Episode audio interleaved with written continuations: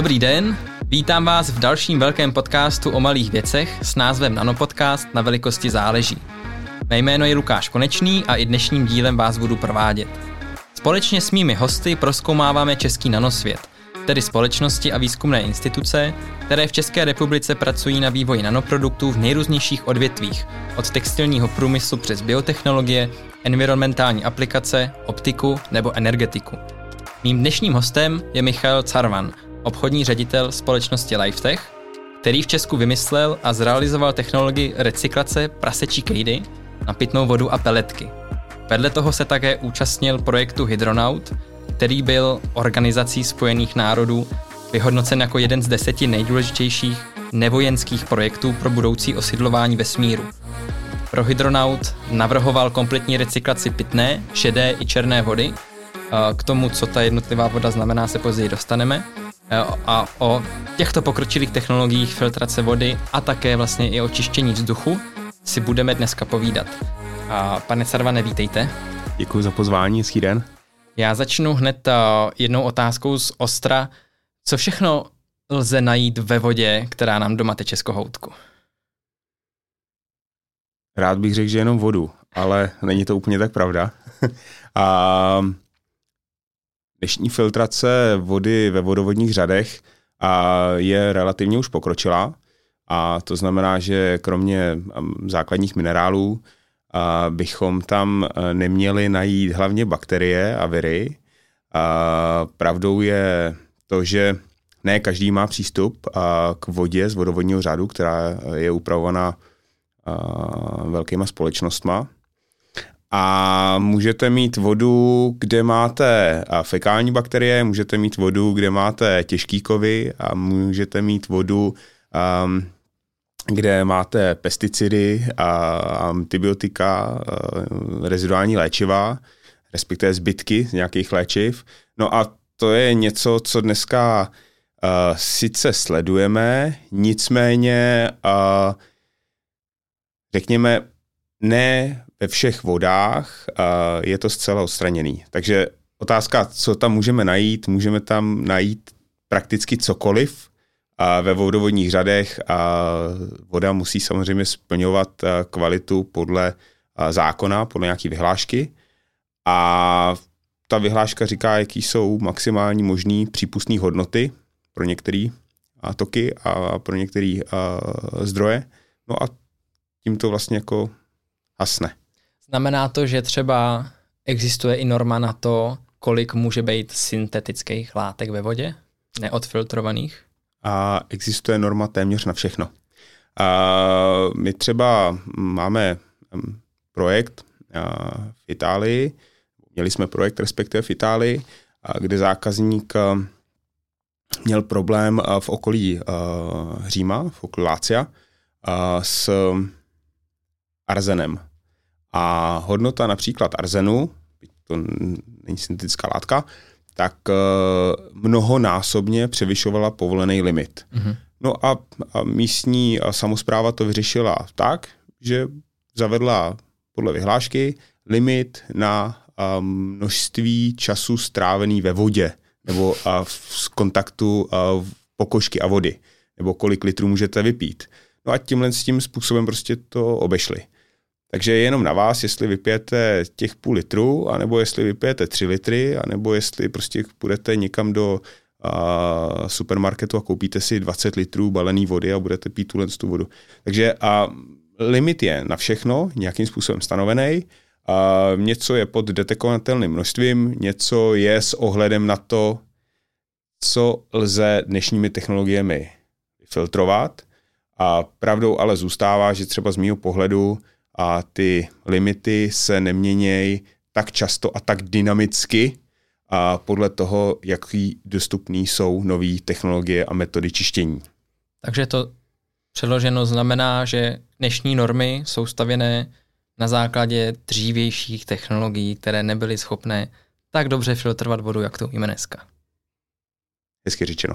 Hezky řečeno. Tak proč tu vodu nefiltrujeme tak, jak to umíme? Protože všechno stojí peníze. Mm-hmm. A já vždycky říkám, že člověk začne řešit uh, svoji nejdůležitější lidskou potřebu, jednu ze dvou, což je dýchání a, a příjem a potravy, a, respektive vody, až v momentě, kdy to nemá. A pokud zvednu páku od pákové baterie ve dřezu v kuchyni a poteče mi voda, tak to nebudu řešit. V momentě, kdy mi poteče voda zrzavá, nahnědlá, zapáchající, bude tam železo, mangán, prostě budou tam bakterie, bude to zapáchat, tak to začnu řešit, ale ten zásadní problém zůstá, nebo nastává v momentě, kdy ta voda nepoteče vůbec. No, mm-hmm. a v momentě, kdy ta voda bude mít nějakou barvu, zákal, bude zakalená, prostě bude zapáchat, přesně bude tam, uh, bude moc tvrdá, bude se vám tvořit sanitr kolem pákové baterie, to není hezký, že jo? Mm-hmm. Tak uh, to začnete nějakým způsobem řešit, ale vyřešíte třeba jenom i ten jeden konkrétní problém. Mám tvrdou vodu. Tak jak odstraním tvrdost z vody? Odstraním to změkčovačem. Nebo a ve vodě mám um, nerozpuštěné látky. Nechci úplně říct, abyste si představil uh, list nebo uh, kus písku, ale může to být něco, co vidíte v čisté sklenici plavat, usazovat se. No tak čím to vyřeším? Na Google a najdu, že to vyřeším mechanickým filtrem. Tak nějaký objednám. No, ale takhle bychom jako pokračovali s každým, uh, s každým problémem a najednou bychom měli nějakou jako neuvěřitelnou technickou místnost uh, plnou nějakých technologií, který by, nebo těch technologií filtru, to jedno, uh, který nám něco udělají, něco odfiltrujou, uh, něco omezejí a tak dále, nebo naopak něco přidají. A uh, to jsou prostě všechno peníze a dneska v momentě, kdy řešíme, že vodní a stoční stojí 100 korun za tisíc litrů, za jeden kubík, tak lidi říkají, no ale já tady dostávám vodu ve vodovodním řadu podle toho, co uh, podle nějakého uh, podle nějakého zákona, podle nějaké vyhlášky, no a ta voda je dobrá, protože prostě vodárna mi to uh, garantuje. Já v tomhle ohledu často připomínám, že um, například uh, rakovinu prsní žláz uh, to byla doména uh, dřív žen, stále je, Bohužel už mnoho let se stává, že rakovinu prsních žláz mývají i muži. A četl jsem několik studií, přestože nejsem odborník, a četl jsem několik studií, které říkají, že například hormonální látky, které se přes černé vody dostaneme se k tomu, co to černé vody jsou. Jednoduše je to všechno to, co pustím do záchoda. Mm-hmm. A tak eh, černé vody uh, obsahují samozřejmě i léčiva, hormony, protože to je uh, vylučováním močí, případně stolicí. To je jediný způsob, jak uh, tyhle ty látky uh, z těla dostáváme ven, přirozenou cestou. No a vlastně se to přes čistírnu odpadních vod, biologickou, protože my nemáme prakticky jiný, um, dostane do vodoteče. Vodoteč si představíme jako řeku, potok a po nějaký době, teď nechci říct po kilometru, po 100 kilometrech, ale eh, z toho samého vodního zdroje se zase čerpá voda, eh, která jde do vodárny. Ve vodárně se upraví na pískových filtrech, což není nic jiného než písek, kde se zachytí právě ty listy, mm-hmm. když si to představíme.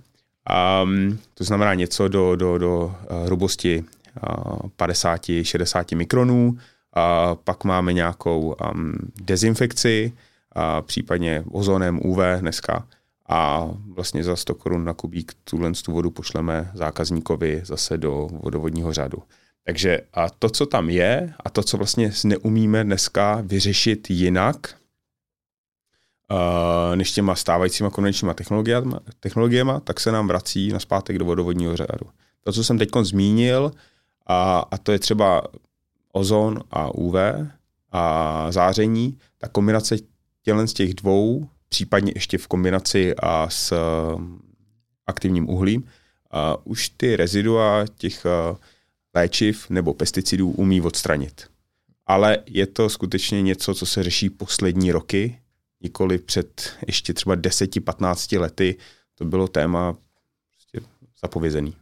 Rozumím. Uh, nicméně uh, to všechno, co říkáte, co zůstává zatím ve vodě, tak vy vašich technologií odfiltrovat umíte. Uh, je to tak. Cílem uh, bylo vytvořit zařízení, který vlastně umí odfiltrovat po mechanické stránce všechny nežádoucí látky, ať jsou to všechny ty, co jsem tady teď zmínil, až vlastně do nanooblasti. Takže my používáme nanomembrány a na rozdíl od reverzních osmos, který asi většina lidí, kteří už se někdy s filtrací vody setkali, tak znají, tak reverzní osmóza vlastně vyčistí vodu až na samotnou, téměř až na samotnou molekulu vody, a, ale nic jiného tam nenechá. To znamená, že hodnota té vody je H2O samotná. Mhm. Nemám tam žádný minerály, není tam vlastně vůbec nic. Ta voda je sice měkká, ale není chutná. Pro dlouhodobý pití a užívání ta voda nemá žádnou hodnotu. No a my jsme vlastně šli, a je samozřejmě energeticky velmi náročný, tuhle tu vodu takhle vyčistit. A my jsme si říkali, není to úplně to nejlepší řešení, to znamená nad reverzním osmózou a je jedna oblast a ta je nano. Takže ještě ořád mm-hmm. vyšší. A takže my vlastně čistíme vodu až do nanooblasti, kde vyčistíme všechny nežádoucí látky a následně projdou pouze určitý monovalentní a divalentní jonty, které zůstávají ve vodě a my si s ní potom dál, nechci říct hrajeme, ale můžeme ji domineralizovat. Ta voda se skutečně domineralizuje na nějakou rozumnou hodnotu a já třeba nejsem velký příznivec uh, silný mineralizace. A uh, dál tu vodu upravujeme uh, nechemickým způsobem, ať to je přesně ozonizací, anebo ať je to UV zářením, což dnešní, v dnešní době UV záření je určitý standard, ale ne každá technologie nebo ne každý výrobce a se na to kouká i s tím ekologickým pohledem. Takže u nás je vlastně základ, aby ty jednotky, kterými vyrábíme nebo děláme, tak aby měly velkou, nebo respektive co nejnižší možnou spotřebu energie mm-hmm. při co nejvyšší možné účinnosti. A to je vlastně základ a filozofie toho, co dělám já a vždycky jsem dělal. Takže um, Říkáte čistě mechanická, to znamená, že bez přidání jakékoliv chemie? Ano. Speciálně bez přidání chloru? Speciálně. a já jsem, um, respektive takhle, tady je potřeba to trošičku uh, rozdělit. Um, já, co by uh, dřív zakladatel uh, Výzkumního technologického institutu, tak jsme se zabývali uh, jenom uh, nano oblastí, nanovlákenýma membránama a dezinfekcí nechemickou, kdy, jsme, kdy se tady bavíme skutečně o a, membránové separaci.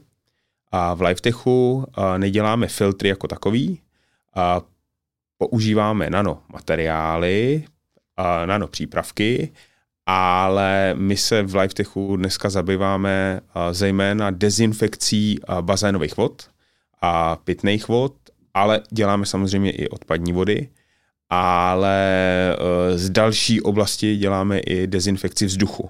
Takže tam už se nebavíme pouze o mechanické filtraci nebo eh, membránové separaci, ale víceméně o dezinfekci. Ale i tady se pořád řídíme tím, že maximální respekt vůči přírodě, to znamená ekologicky založený a máme všichni, myslím si, takový ten to cítění, že je nesmysl vyhazovat mnoho kilovat energie a mít nějakou jako malou účinnost, ale právě že jako naopak. Takže uh, technologie, které v LifeTechu děláme, sami o sobě stačí na to, aby jsme třeba bazénovou vodu udrželi dezinfikovanou a čistou po mikrobiální stránce a úplně bez chemie. Mm-hmm. Dezinfekce ozónem. Ano. Tak. Povězte mi, jak ta dezinfekce ozónem funguje, protože já, když jsem koukal vlastně na váš rozhovor, z roku 2015, už to celá historie, eh, s panem Veslovským, tak se právě říkal, no my ten chlor, který se přidává vlastně do veškeré vody, my ho nahradíme tohletou trubičkou, kde vevnitř je nějaká žárovka, která svítí a teče z toho dezinfikovaná voda. No ale co já si pamatuju z chemie, tak ozon je jedovatý plyn, ano. který bych asi jako neměl úplně pít.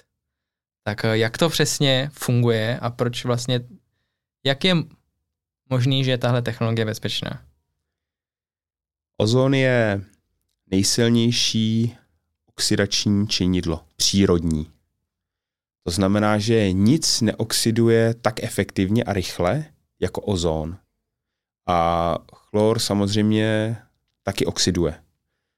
Oxidaci si představme, nejsme chemici, ale oxidaci si představme tak jako ze školy, a že to je něco, co rozloží, představme si klidně spálí uh, nějakou látku. Uh,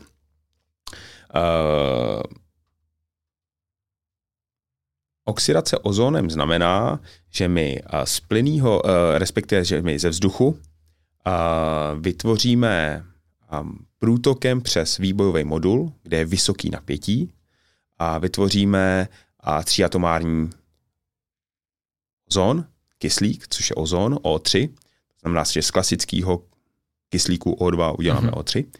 A v této formě je ten plyn jedovatý. Štiplavý, a je samozřejmě nepříjemný. A ovšem, a pokud ho smísíme a dokonale, a, chtěl bych říct, rozmixujeme, ale my ho vlastně rozpustíme ve vodě nějakým způsobem, smísením vody a ozónu vznikne rozpuštěný ozon. A v průběhu té oxidační reakce ten ozon, když řekněme si najde látku, já řeknu třeba železo, protože železo mm-hmm. se dá vyoxidovat a, ve vodě, tak si najde tuhle látku, vyoxiduje ji, vlastně ji spálí, vy, vysráží ji.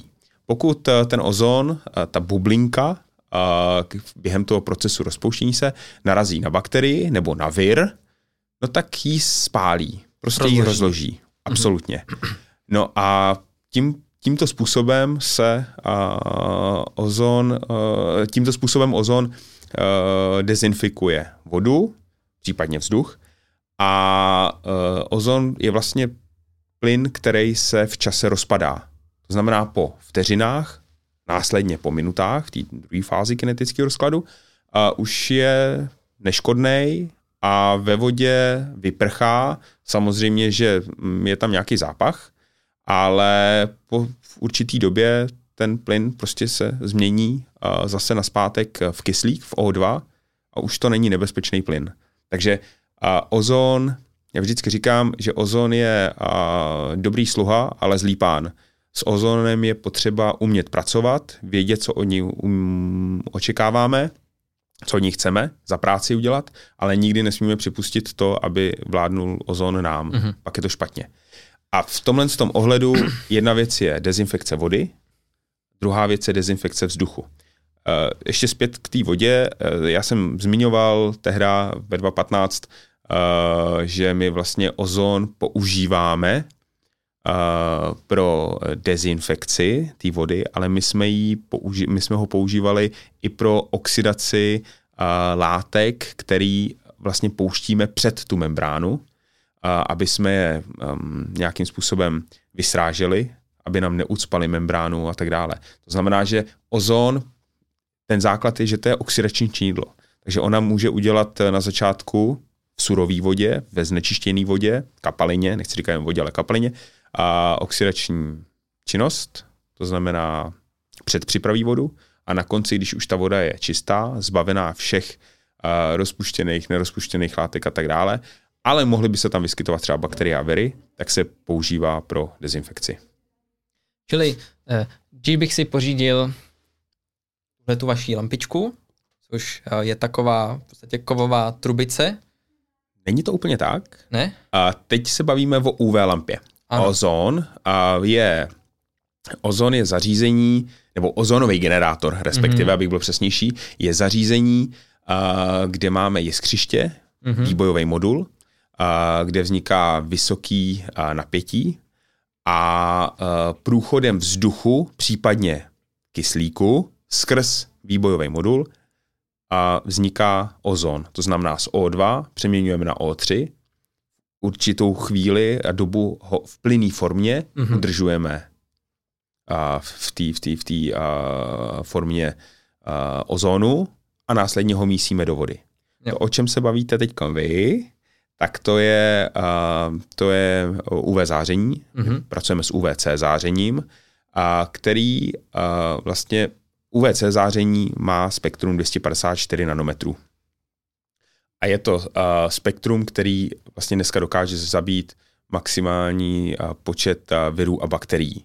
A problém je, že ne všechny uh, pouze zabije, ale on je umí, představme si, omráčit. Uh, ne zcela uh, reaktivovat, ale inaktivovat na nějakou dobu.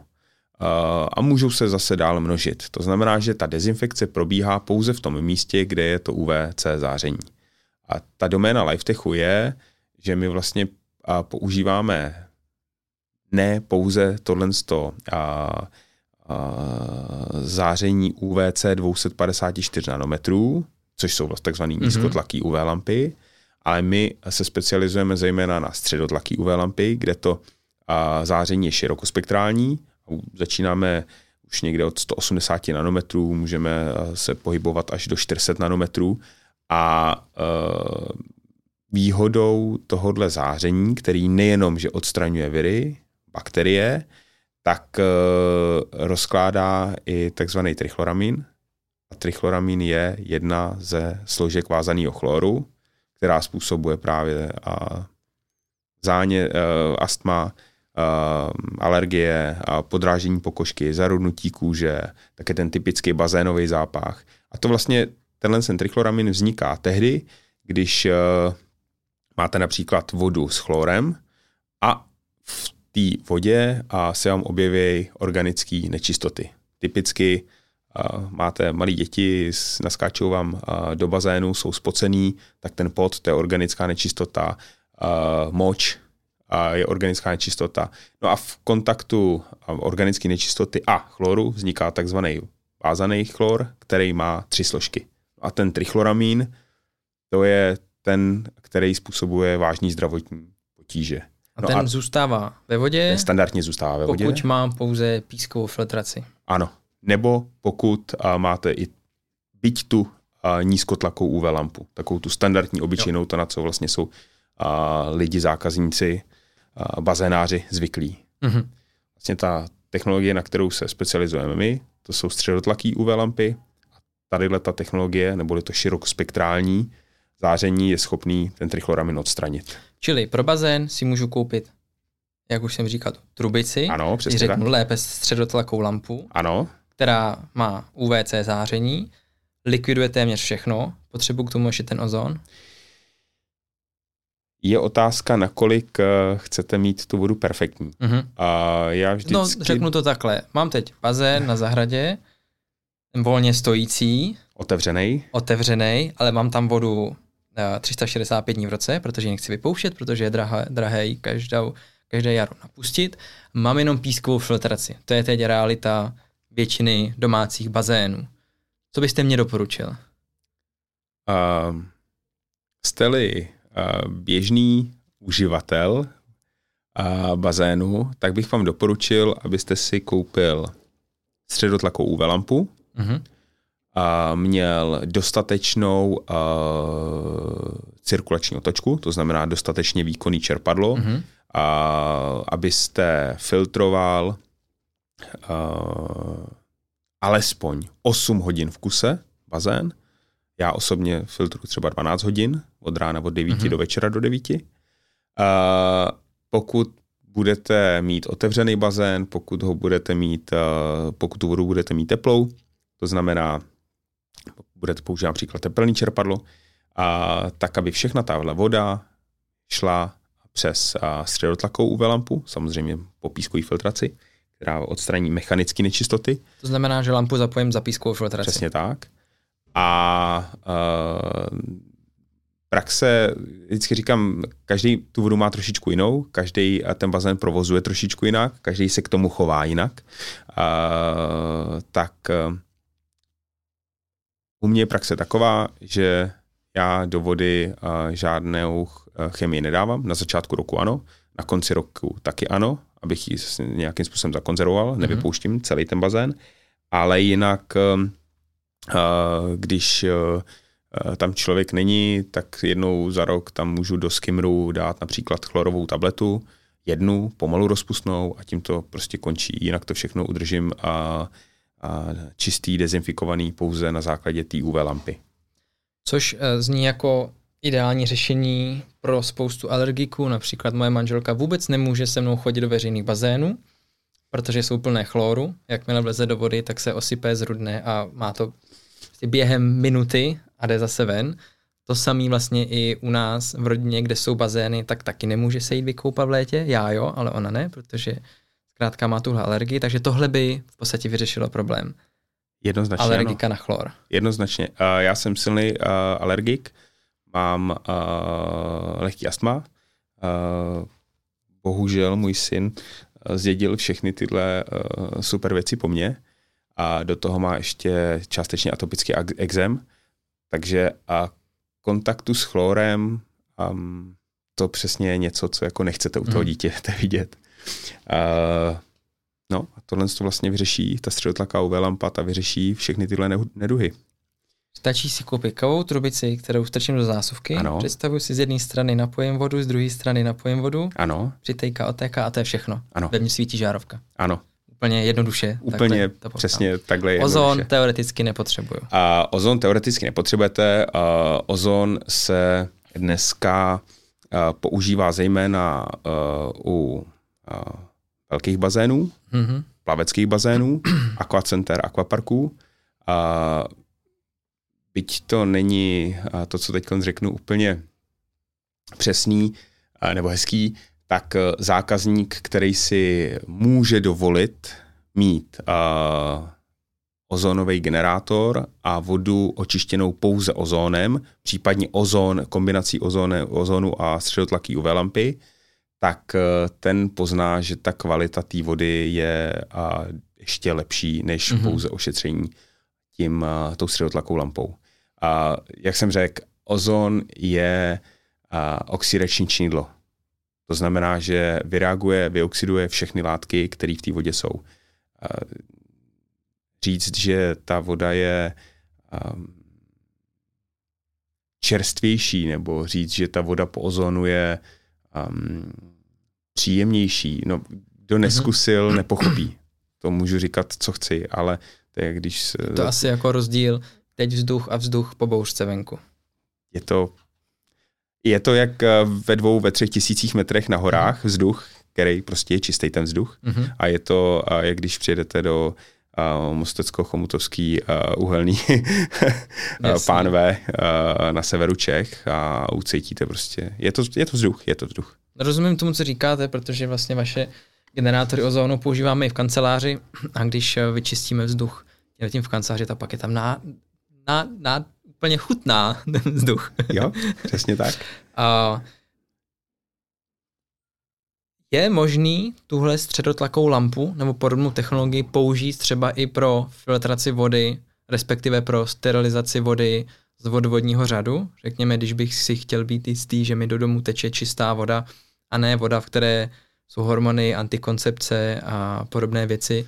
Lze to taky použít? A je to nevhodný, nevhodný. protože a, ta středotlaká UV lampa a, nemá ráda častý zapínání a vypínání. Mm-hmm. To je i ten důvod, proč je dobrý, aby se filtrovalo no. nepřetržitě. Já jsem třeba zmínil, já osobně to dělám 12 hodin denně, protože když si spočítám, co by mě stálo vyměnit vodu každý rok, eh, třeba dvakrát v tom bazénu, kolik zaplatím za všechny eh, věci kolem, tak eh, pár vatů nebo pár set vatů, případně kilovatů za celou sezónu je úplně zanedbatelný. A pokud už jsem si dovolil ten luxus prostě mít bazén, tak mi nevadí filtrovat prostě půl dne. A pro použití v, pro použití v domácnostech je vhodnější použít nízkotlakou lampu, mm-hmm. která odstraní bakterie a viry. Říkám, není to stoprocentní, ale je to určitě lepší, pokud uh, tam žádná jiná technologie není. Mm-hmm. Na druhou stranu, voda z vodovodního řadu musí splňovat uh, vyhlášku 252 2004 sbírky, která prostě jednoznačně říká, že uh, bakterie, ať to je E. coli, ať prostě je to cokoliv jiného, a, nebo nějaký kolonie tvořící jednotky, tak eh, prostě tam být nesmějí. Mm-hmm. A nebo případně na to limit. Dobře, tak opustíme od vody z vodovodního řadu. Mm-hmm. Já si plánuji zhruba do pěti, deseti let postavit vlastní dům a, a chtěl bych mít ostrovní dům. V tom smyslu, že bych nechtěl připojovat minimálně na vodovodní řád s elektřinou, ještě uvidíme. Dokázal byste mi vy s vašimi znalostmi a zkušenostmi navrhnout takový systém, že já bych vlastně, řeknu, sbíral dešťovku, a co ještě můžu, zbí- ještě můžu brát vodu. Z vrtu, ze studny. Z vrtu, ze studně. A dokázal byste mi navrhnout takový systém, který, kde bych já vlastně měl úplně uzavřený okruh, v tom smyslu, že bych si třeba i filtroval, řeknu tu šedou černou vodu zpátky do pitné vody a používal ji, dokud prostě někde se nezmizí, nevypaří? Uh, dělali jsme to a ano, lze to, samozřejmě. Uh, ta největší bariéra uh, je pořád hlava. Mm-hmm. Srovnat se uh, psychicky, mentálně dobře, ale psychicky s tím, že teď odejdu ze záchodu a umiju si ruce vodou, která byla ještě před pár hodinami něčím, co bylo v té míse mm-hmm. a není úplně jednoduchý. Mně to problém nedělá, je spousta lidí, kteří si to nedovedou představit. Ale když se na to podíváte z globálního pohledu, tak eh, my dneska vodu máme svým způsobem recyklovanou. Ne každá dodávka vody je z nějakého hlubinného vrtu. Mm-hmm. Je to i z povrchová voda. Neříkám, že všude, ale je to povrchová voda. Tak jako jsem před chvilkou eh, vysvětloval, že voda z biologické čistírny odpadních vod se dostává po eh, té biologické úpravě do vodoteče a tam odsaď, co se bere ta vodárna, upraví to, tak vy máte pořád svým způsobem recyklovanou vodu. Jak vás tak poslouchám, vy jste ještě v tom roce 2015, řík, uh, Martin Veselovský se vás ptal, proč se tyhle technologie nepoužívají ve velkých čističkách vod. Jste říkal, no protože vody je všude dost. To bylo před 6 lety, dneska už se ta situace malinko mění, že jo, najednou slyšíme, že uh, lidem, kteří měli prostě studnu, kde měli 50 let vodu, tak voda už není, nemají vodu, musí si připojovat na vodovodní řád, což samozřejmě vyvíjí tlak zase na to mít čím dál tím víc vody v těch veřejných systémech. Um, nebude to tohle, to, co vy říkáte, ten nový trend, že my si vlastně budeme jako, že si vytvoříme nejenom doma, ale i třeba řekněme bloky nebo celá města vlastní uzavřený systém, kde se budeme snažit maximum té vody vlastně zrecyklovat, a i když to bude voda plná z plašku, tak prostě jako jste to dělali vy s tou, uh, vod, uh, s tou prasečí kejdou, že se odseparují pevné částice, z toho se vyrobí peletky, je čím topit a z toho se potom udělá pitná voda. A jednoznačně je to budoucnost.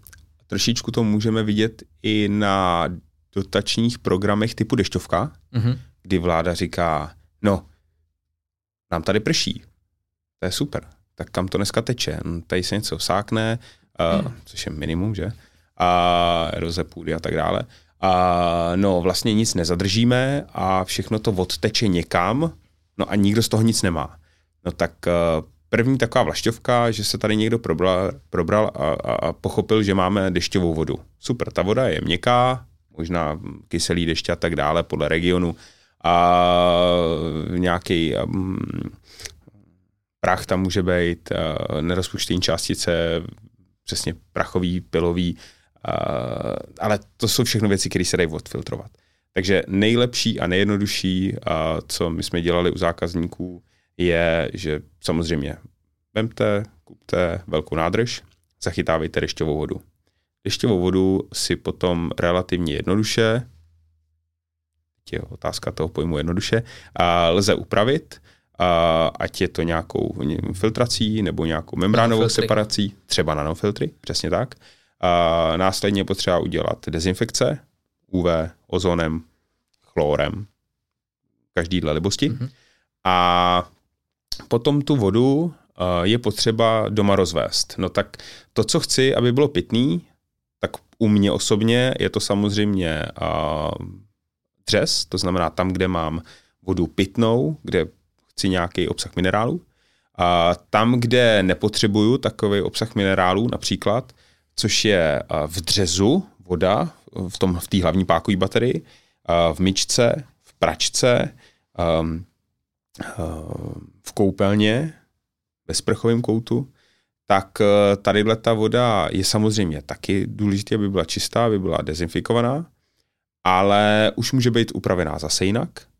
A, tyhle ty vody, pokud je seberu, přesně ty, co jsem řekl, to znamená myčka, pračka, uh, koupelná nebo koupelnová voda, tak pokud ji jsem schopný dneska někde sebrat, kolektovat, uh, tak je to šedá voda a tuhle tu vodu, když vyčistím, přečistím, třeba z 80, z 90 uh, procentní uh, efektivitou, tak ji zase můžu vzít a udělat s ní čistou vodu, pitnou. A zase ji můžu vrátit. A vodu, kterou dneska standardně používáme třeba na splachování, a tak to přesně může být vyčištěná voda, zase pomocí nanomembrán. To může být voda, která vyšla právě z té biologické čistiny odpadních vod, kterou máte zakopanou mm-hmm. někde na zahradě. A to, co z toho teče, to je dostatečné množství, aby se upravilo a zase vrátilo na záchod. Ta voda, ta voda bude čistá. Je jí potřeba samozřejmě doupravit, aby nebyla zakalená, aby byla dezinfikovaná a tak dále, a tak dále. Je to zase nějaký proces. Ale budoucnost je jednoznačně uh, v decentralizaci uh, na menší celky, případně na autonomní uh, ostrovní řešení, a my jsme měli mnoho, mnoho, mnoho projektů, ať to bylo v zahraničí, u moře někde, ať to bylo, uh, představte si maringotku, uh, hit, uh, vezmu maringotku, někam ji nechám odtáhnout a budu se koukat na to, jak se pasou krávy, nebo budu někde v lese, no ale nemám tam přístup k vodě, k elektříně a tak dále. Takže jsme dělali takovýhle různý projekty mm-hmm. a buď si to vyřeším soukromně, jenom pro svůj dům, anebo developer se rozhodne, že to vyřeší pro celý obytný soubor 30, 50, 100 domů, no a tím pádem ta čistírna odpadních vod může být pro 50 domů, nebo pro 50 rodin, mm-hmm. ne pro 50 tisíc rodin. Ten vodojem může být 30 kubíkovej, nemusí být 15 vodojemů kolem celého města a tedy a tedy. A s tou vodou se samozřejmě dá nějakým způsobem hospodařit. Čili a dneska to má většina lidí, kdo mají čovku na zahradě zakopanou, tak nakonec ta voda odtéká přepadem. Přepadem do, do, ano. Ano. S touhle technologií my bychom mohli tu vodu vzít a dát ji zpátky do domu. Přesně. To znamená, nic by neotékalo, vlastně bychom si vytvořili takové skoro v perpetu mobile, pokud by nebyla potřeba elektřina. A nějaký ztratný tam samozřejmě určitě je. A při uh, černé vody, to znamená voda ze záchodu, a, tak tam vzniká kál, který se usazuje a tak dále. A, probíhá tam prostě biologický proces, bakterie rozkládají ten biologický materiál, mm-hmm. ale přes přepad ta voda dál odtíká uh, buď do nějakého pískového drenu, prostě nebo do země, do vsaku, mm-hmm. nebo pokud je tam někde říčka, potok, tak přesně tady do vodoteče.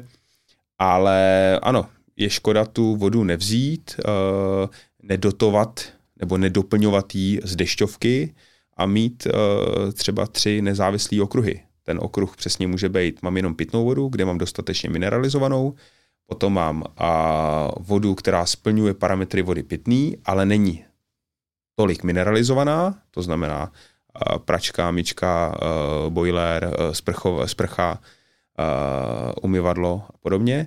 No a potom mám tu třetí vodu a to je vlastně voda na splachování. A když dneska um, pominu, že se bavíme o narůstajících nákladech na výstavbu domů, bytů a tak dále, tak dále, tak uh, kolik investuju dlouhodobým, z, z dlouhodobého hlediska do trubek, do nějaké technologie a kolik investuju do toho, že eh, dneska jsem závislý na jednom dodavateli, speciálně v této mm. době. Máme uh, polovinu listopadu a po všech těch zemětřesení s, s dodavateli energií a DPI, což postihlo třeba i, i, i členy z naší rodiny, Uh, tak člověk si říká, no na co já vlastně čekám? Až mm-hmm. tady někdo zavře kohoutky, uh, nebo až mi někdo vypne uh, odtok vody, zavře šoupětem odtok vody a to prostě je to dneska věc, nad kterou se spousta lidí nezamyslí, protože to bude automaticky. Říkají si, proč mám tady vyhazovat další jo, tisíce nebo miliony třeba. ale to je ta naše úplně nejzákladnější potřeba. Dostat vodu, mít jí, pít. Hmm. Když nebudu dechat, umřu hned. Když nebudu pít, vydržím to, no dobře, tři, čtyři dny a budu prostě úplně. Když nebudu jíst, no, při tréninku to vydržím dva, tři týdny. Ale s tou hmm. vodou prostě Říkáte, že vlastně i když bych si udělal ten ostrovní systém, bude to částečně ztrátové.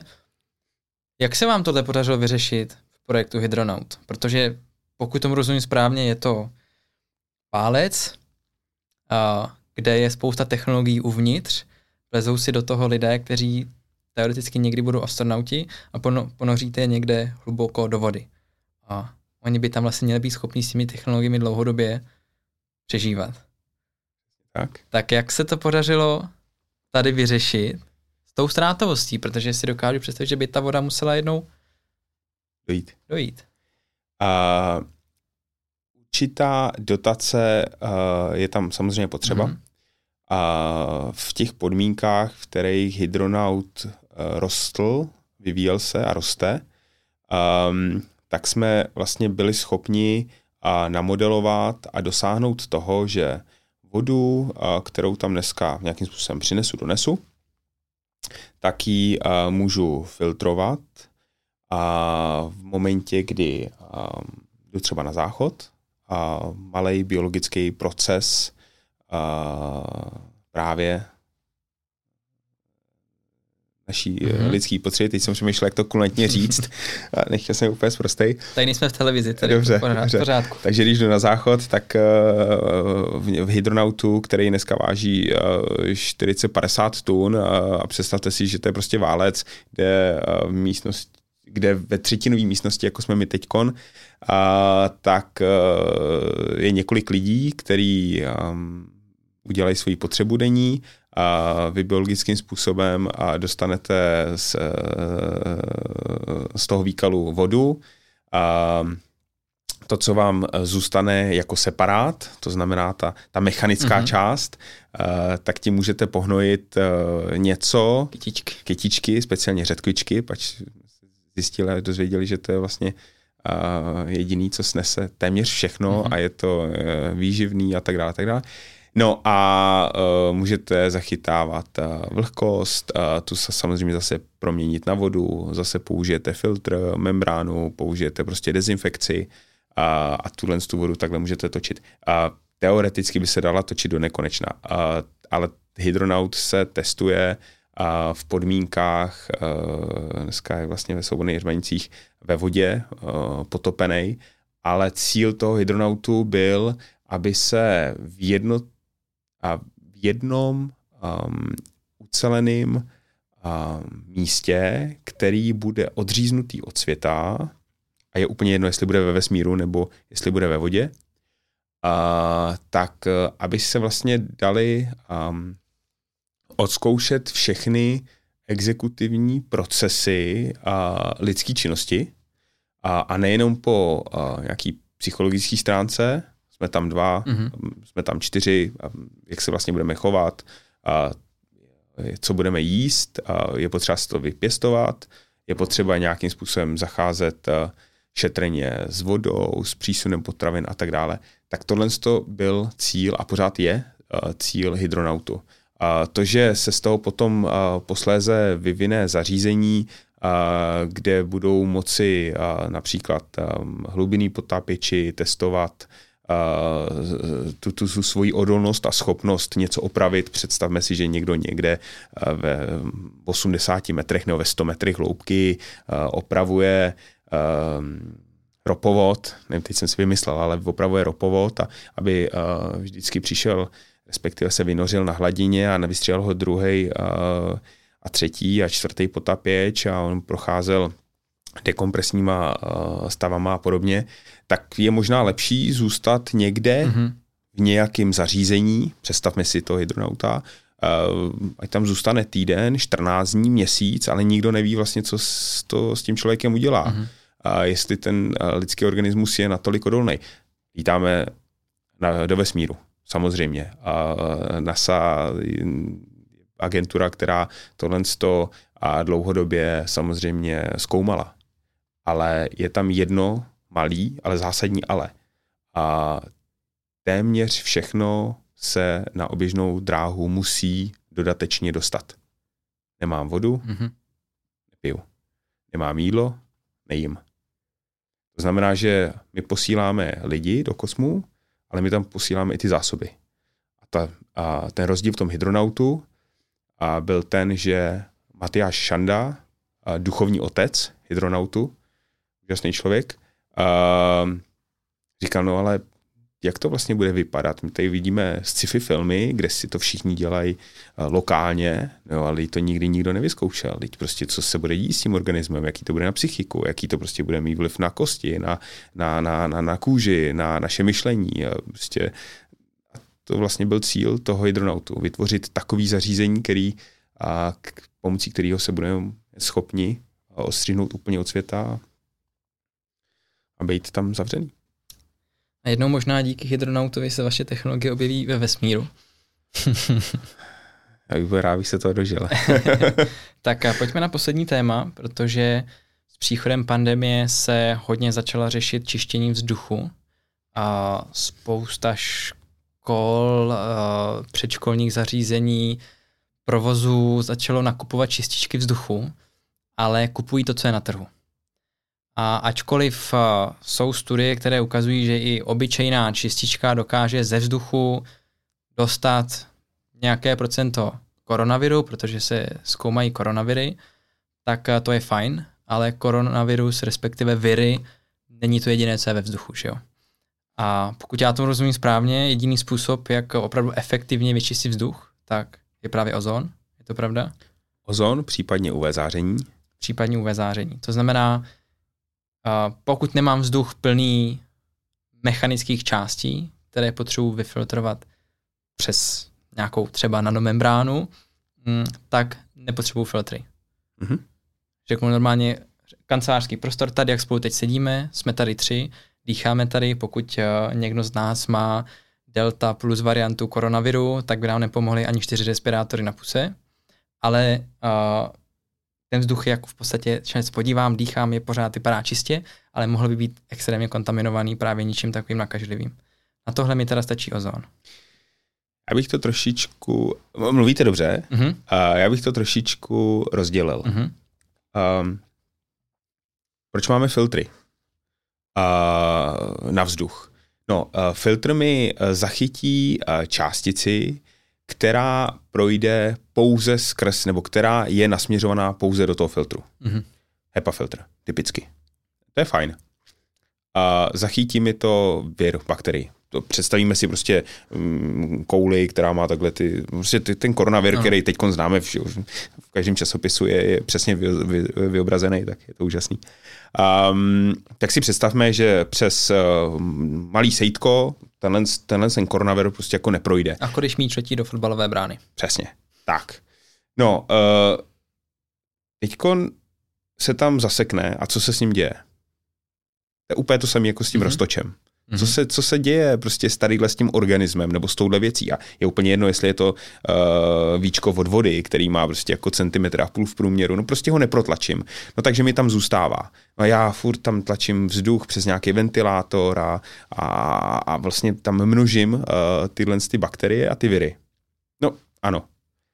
Výrobce řekne, no tak teďkon zákazníku vyměň ten filtr, ale on to řekne kdy. Vyměň ho jednou za půl roku, jednou za rok, jednou za dva roky, ale teď, co jsme tady, tak uh, jenom tím povídáním jsme tady na sebe vyprskli tolik mm-hmm. milionů bakterií, že to prostě nespočítáme, ani kdybychom chtěli. Ale jsou to takové jako OK bakterie, na kterých jsme zvyklí. Asi neumřeme, doufám. Ale pokud to bude uh, bakterie nebo vir, který je zákeřnější, no tak to řekl, že jo, teď nás to jako ovlivní, budeme negativní a tak dále, tak dále no, pozitivní, pardon, a, a, a budeme mít problémy. No, a, takže můžu to brát tak, že filtr zachytí a kumuluje někde bakterie viry. Musím to čistit, musím to vyměňovat um, pravidelně, musím se k tomu teda nějak chovat. Mm-hmm. Ruku na srdce, kdo všechny tyhle ty věci mění. Filtr u luxu, to je velmi podobný, že? Uh, čistička doma, um, cokoliv jiného. Prostě nějak to funguje, tak je to dobrý. Já prostě řeknu úplně jednoduše, koupili jsme si nové čističky do kanceláří, které čistí, údajně čistí až do velikosti 3 nanometrů. To znamená, že se každý čtyři dny rozsvítí, že mám vzít filtr a mám ho omít a vyčistit, tak já to prostě každý čtyři dny vyresetuju. Protože to nebudu dělat. Každý čtyři dny udělám to jednou za dva týdny, že jo. Takže teď mi bylo vysvětleno, že mi tam vlastně, a samozřejmě to je logický, že ty, že ty dva týdny, co to neudělám, tak mi tam ten koronavirus se kumuluje. kumuluje. Pokud uh, má samozřejmě nějakou dobu, uh, dobu životnosti. Ale ano, uh, my jsme, uh, my na to jdeme trošičku jinou cestu, my říkáme, dobře, prach, um, řekněme, utřeme, uh, roztoče, pily a, t- a tak dále, uh, to už je horší, ale u toho, co je vlastně dneska největší téma, uh, viry a bakterie ve vzduchu, tak my máme dvě technologie. Jedno, co jste zmínil, ozonový generátor. Ozonový generátor zapnu a přes ventilátor nasávám vzduch, proháním ho přes výbojový modul, v jiskřišti vytvořím ozon, to znamená z O2 zase vytvořím O3 ve plné formě a fouknu, pošlu ho do prostoru. Jiskřiště je taková malá bouřka. Jiskřiště je malá bouřka, ano. Jiskřiště je, bouřka v krabičce, která vypálela a bolela. Mm-hmm. A um, tenhle ten vzduch s ozónem, neboli ozon, a fouknu, pošlu do místnosti. No, co mi to udělá? Teď si představíme, že uh, já teď šáhnu na stůl, protože se přirozeně nějak potím, tak uh, tady budete mít ten, uh, tu moji organiku. Mm-hmm. Uh, do toho jsem teď tady určitě prskal, takže na stole zase budete mít nějaké moje bakterie. Do toho řekněme, že tady někde na stropě, někdy třeba někdo kouřil, pak si tady udělal uh, hranolky, je to nějaký vomastek a tak dále. A tohle jsou všechno látky, které nejsou přirozený, které v tom ovzduší nebo na těch plochách, což je důležitý zdůraznit, uh, nemají být. No a v momentě, kdy vytvořím ozon, jak jsem říkal, má oxidační činnost mm-hmm. a dostane se do kontaktu s tímhle s tím materiálem, s tím potem, s, s tou bakterií, s tím omastkem, no tak on oxiduje. A ten ozon tam přiběhne jednou, po druhý, po třetí a oxiduje, oxiduje, oxiduje a rozkládá, rozkládá, rozkládá, až vlastně tu danou částici úplně rozloží Na a co? vyčistí. On ji spálí. Úplně ji spálí. Představte si, že ji úplně spálí. Prostě nez, ne, um, nezbyde z toho vůbec nic. Mm-hmm. Oxiduje, rozloží, rozpadne se, rozklad nic už potom není. Uh, no ale nevýhodou ozonu je, že je toxický. To znamená, že ne, my nemůžeme být jako živí organismy a v místnosti nebo v prostoru, kde se ozonizuje. Takže funguje to tak, že vezmu ten ozonový generátor, vyozonizuju tady tu místnost, zapnu, nechám časovač běžet, nechám to třeba 2-3 hodiny a, a potom má, následuje ta fáze toho rozkladu ozonu, takže zase další 2, 3, 4 hodinky třeba do té místnosti nejdu, pak přijdu, otevřu okno, vyvětrám, ale ta koncentrace toho ozónu už není taková, která by mi um, škodila jako lidským organismu. A jak jste řekli, je tam takový příjemný čerstvý uh, vzduch. No a tím vlastně ozonem zabiju organismy, uh, mikroorganismy, mm, bakterie, viry, ale nemůžu tam být. No, vedle toho máme uh, UV záření a UV záření zabíjí taky mikroorganismy a viry. No a přesně v době té pandemie jsme se zamysleli, uh, jestli nevytvořit nějakou čističku vzduchu, přičemž my neříkáme, že to je čistička vzduchu, od toho prachu, že jo, nás to jako... Nefiltruje. Přesně tak, nefiltruje. A takže my říkáme dezinfekční jednotku, takže jsme vytvořili zařízení, kterýmu říkáme TriUV, a který uh, má v sobě UV lampy, ale my jsme si trošičku s tím zařízením pohráli, tak, aby jsme měli vysokou účinnost, vlastně maximální účinnost a při minimální spotřebě elektrické energie, protože výbojka je výbojka, neboli žárovka, mm-hmm. to řekneme hloupě, která má nějaký odběr. No, druhá věc je, nebo třetí věc, na kterou jsme se zaměřili, je, aby jsme měli nízkou hlučnost. No a velký průtok vzduchu. Takže říkali jsme, no dobře, nemůžu vždycky každý večer uh, vyčistit, vydezinfikovat uh, ten prostor pouze ozonem, samozřejmě vzdu- prostor a ty plochy, ale je potřeba, aby jsme tam mohli všichni být a nemuseli jsme mít respirátor a měli tam někde tu dezinfekční jednotku, která to vyčistí, to znamená, teď plácnu, tady je třeba 60 kubíků prostor, uh, tak tady budu mít zařízení, který mi otočí a vydezinfikuje tenhle ten prostor třeba čtyřikrát za hodinu. Takže potřebuji zařízení, který bude mít průtok vzduchu 240 kubíků, nebo pětkrát mm-hmm. za mhm. hodinu 300 kubíků. No a přesně na takovýhle, na takovýhle prostor máme třeba čtyři a různé velikosti, 150, 300, 600 a 1200 kubíků průtoku vzduchu a jsme dimenzovali tu jednotku. Takže ta by teď tady měla jet, my bychom si to vlastně jako neměli ani všimnout a uh, vlastně dělali jsme to tak, aby uh, jsme takovouhle jednotku mohli mít všude, kde je velká koncentrace lidí, dětí, a, a aby jsme vlastně jako nemuseli přerušovat ty provozy. Protože ten největší problém, který já jsem třeba viděl, já doufám, že jsem nebyl jediný, byl ten, že při pandemii a při zavírání a při lockdownech se třeba restaurace zavíraly a říkalo se, no teď nemůžete do restaurace. A nikdo neřekl, no tak běžte do restaurace. Ale opatření bude takový, že u každého stolu budou dva lidi, nebo tři lidi, částečně, ale bude tam nějaký zařízení, který bude ten prostor pořád dezinfikovat. Žádný takový nebylo. Řeknou, zavíráme úplně. Teď povoteřeme kohoutky a můžou tam jenom dva lidi u jednoho stolu. Ale prostě proč? A jsou naši západní sousedé, byť to říkám nerad, tak t, prostě Němci na to šli úplně jiným způsobem a ty řekli, covid porazíme jenom čistým prostorem a, a prostě čistým vzduchem. To znamená, kde začneme? No tam, kde nemůžeme očkovat. Takže začneme ve školkách a ve školách. Takže máme tady zařízení státní nebo soukromí a každá škola, každá třída má takovouhle jednotku. Výsledek je ten, že prostě posledního půl, tři čtvrtě roku se vyrábějí jednotky, které právě fungují na bázi UVC záření, který emitují UVC záření a, a který dezinfikují ten prostor, kde jsou ty děti, kde je ta obrovská mm. koncentrace. Mě trošičku mrzí, že jako na to nepřišel nikdo tady v Čechách. Přitom prostě ty technologie máme.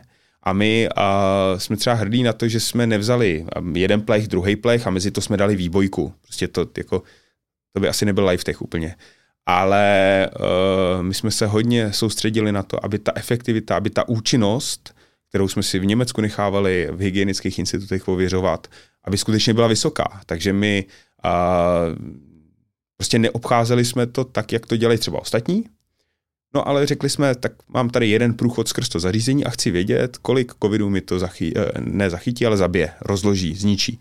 No, my jsme dneska na 99,9999% účinnosti. Mm-hmm. Při spotřebě takový, že při uh, průtoku vzduchu X my jsme dneska vlastně na dvounásobku uh, průtoku při polovičním spotřebě oproti ostatním. No a zase, není to jenom tím, že bychom měli perfektní, dokonalý UV lampy, který si specifikujeme a necháváme si je vyrábět, ale je to i o tom designu té dezinfekční jednotky, kde mimo jiné i používáme nanomateriály. Já nechci být úplně mm, přesný, protože máme nějaký patent pending na tom, uh-huh. ale uh, máme samozřejmě i, i, i nanomateriály, které tam používáme a které nám pomáhají dělat tu uh, extrémně vysokou účinnost a, a um, my tam vytváříme takzvanou fotonovou pást a je to, je, je to zajímavý. Mm-hmm. Není to, že by si někdo set a přes večer prostě nakreslil nějaký zařízení. A hodně dlouho se prostě pracovalo, aby to bylo nehlučný, právě protože to má být tady, když pracujeme, mluvíme, a neměli bychom to slyšet, aby ten průtok vzduchu prostě byl dostatečně velký a aby to tu účinnost mělo. Takže na tom se pracovalo, dneska máme ocertifikováno a dneska vlastně ten trh vidíme bohužel zatím, hlavně v těch západních zemích. Byli bychom rádi, kdyby a nastal i tady v České republice, protože jinak se to nezbavíme. A je to vlastně budoucnost. Čistý prostory, čistá voda, to je vlastně jediný, co potřebujeme. To jestli budeme mít modrý nebo bílý tričko, už je ve finále jedno. Jo. Ale to, co ovlivňuje ten náš organismus, ať je to kvalitní spátnek, protože prostě jsem alergik a, a mám antialergické lůžkoviny a tak, nebo piju vodu z čehož nemám žádný prostě problémy a dýchám vzduch, z kterého nemám další problémy. To je asi jediný, nebo jedna z, z věcí, na který by nám jako mělo hodně záležet. Jo. A já jsem svýmu synovi jsem říkal, je, je alergik silný, tak eh, až v momentě, kdy jsme mu pořídili uh, lůžkoviny mm-hmm. od Nanospaceu, tak jsme mu vyřešili jako problém. Nejenom bezesní noci nám, ale i jemu. Takže prostě za mě uh, jako jednoznačně nano vede. Tak to je krásná zpráva na závěr našeho podcastu. Já jenom dodám, že většinu věcí, o kterých jsme se tady bavili, se dá pořídit i u nás na e-shopu. A doufejme, doufejme, že budeme eh, rozšiřovat. Ano, doufejme, protože uh, nové čističky vzduchu, ne čističky vlastně, nejsou to čističky, ale... Dezinfekční jednotky. Dezinfekční jednotky tomu budete říkat. No, je to, je to hrozný. Uh, prostě já říkám triuvý, ale ano, dokavať se uh, nezažije vlastně, co to triuvý je, mm-hmm. tak, um, tak říkáme dezinfekční jednotky triuvý, no, ale je to, je to hrozný. Zatím, zatím prostě to takhle Čili triuví brzy i u vašich uh, oblíbených nanoprodejců nanospace.cz. Přesně. Super. Tak uh, já vám děkuji za rozhovor a doufám, že si tady nepovídáme naposled, protože bych měl ještě spousta témat, o kterých bychom si mohli povídat. Já děkuji za pozvání a doufám, že se taky neslyšíme naposled a můžeme rozebrat víc věcí.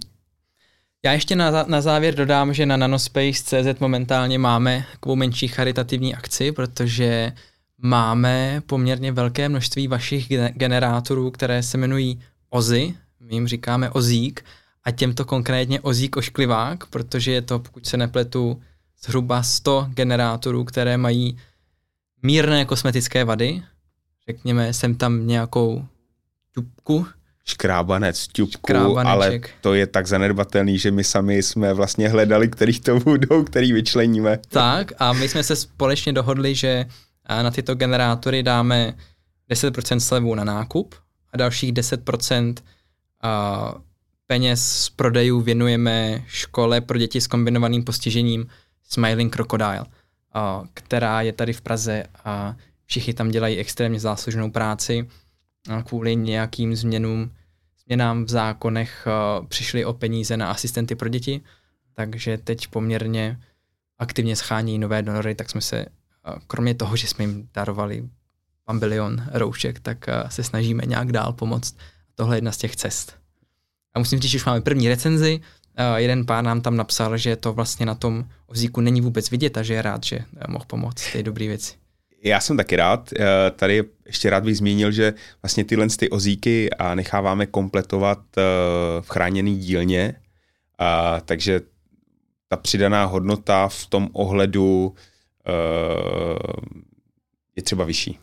A, a skutečně museli jsme hodně vybírat, aby jsme ty ozy oškliváky uh, vyčlenili. Uh, každopádně za mě skvělý produkt a, a nutno říct, že vlastně všechno vzniká tady v České republice.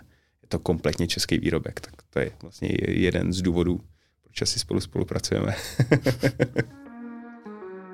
Paráda. A pro všechny posluchače, kdo se k této epizodě dostali jenom čirou náhodou, a tak doporučuji si dát subscribe na jakékoliv podcastové aplikaci, případně si dát náš web do záložek, kde také máme podstránku, kde umístujeme všechny nové díly podcastů. Momentálně nemůžu slíbit, kdo bude další host, protože to je zatím mírné tajemství, ale e, můžete se těšit na další velice zajímavá témata v oblasti nanotechnologií, z toho zkrátka nemůžu říct.